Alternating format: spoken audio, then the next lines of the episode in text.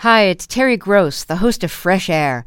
We bring you in depth, long form interviews with actors, directors, musicians, authors, journalists, and more. Listen to our Peabody Award winning Fresh Air podcast from WHYY and NPR. You're listening to KUNC's Colorado Edition. I'm Erin O'Toole. And I'm Henry Zimmerman. Wednesday was meant to be the day that Congress would certify the Electoral College win of President elect Joe Biden. But as we've been hearing, a number of armed pro Trump extremists stormed the U.S. Capitol building and were seen smashing windows and occupying various offices, prompting law enforcement to halt those proceedings. For weeks, President Trump has made false claims that the election was stolen from him dozens of fellow Republicans in Congress had planned to object to slates of electors from various states that they considered contested. Shortly before the session was interrupted, two members of Colorado's congressional delegation addressed the House chamber.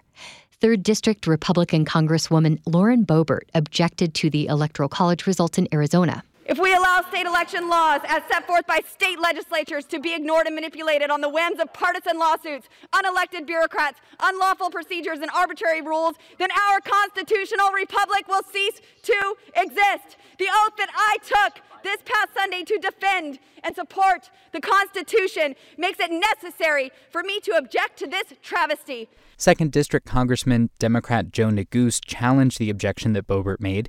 He said Congress was gathered to ensure the survival of the American experiment and said that the eyes of the world were watching their actions. With respect to my new colleague from Colorado, the question is not whether Joe Biden was elected the 46th President of the United States. He clearly was. The people of Arizona, like so much of the country, spoke clearly and resoundingly. They voted in record numbers.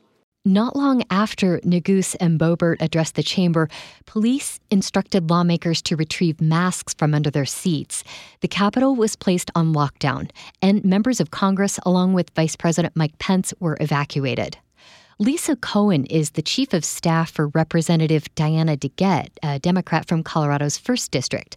Cohen was on the phone with DeGette while police, with weapons drawn, escorted representatives to a secure room away from the violent clashes. There were moments where she seemed a bit rattled. She said this, we were both on the Hill during 9 11, and she said this 9 11 pales in comparison to what's happening today.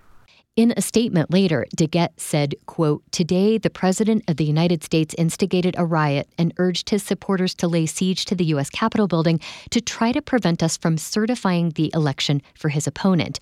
Make no mistake, this was not a protest, it was an attempted coup. 4th District Congressman Republican Ken Buck was planning not to object to the Electoral College vote. In a video message posted to Twitter after the evacuations, Buck said that he and his staff were safe and noted that every American has the right to peacefully protest. What's going on right now in the U.S. Capitol is not acceptable.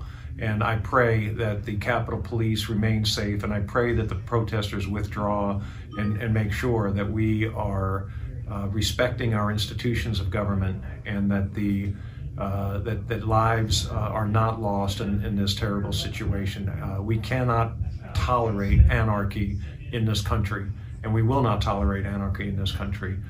Buck and Governor Jared Polis released a joint statement expressing relief that Colorado's congressional delegation was safe and saying, quote, "We all must step up to protect the institutions of our republic, free and fair elections and the rule of law." At the Colorado State Capitol, several hundred flag waving supporters of President Trump rallied Wednesday afternoon to protest the expected certification of Biden's presidential win. The Denver protest was one of many across the U.S., echoing the unsubstantiated claims of widespread fraud in the election. Unlike the chaotic scene that unfolded in Washington, D.C., Denver's gathering remained largely peaceful, but Mayor Michael Hancock closed city offices early as a precaution. By early Wednesday evening, the pro Trump occupiers had been cleared from the U.S. Capitol, and House Speaker Nancy Pelosi said Congress was set to resume counting of the electoral votes and certify the election. We'll be following the story as it continues to develop, and you can continue to follow both local and national coverage, as well as listen to our live 24 7 stream at our website, kunc.org We'll be back tomorrow with more Colorado Edition. I'm Henry Zimmerman. And I'm Erin O'Toole. Our show is produced with help from Ray Solomon and Adam Reyes and the incredible reporters in the KUNC newsroom.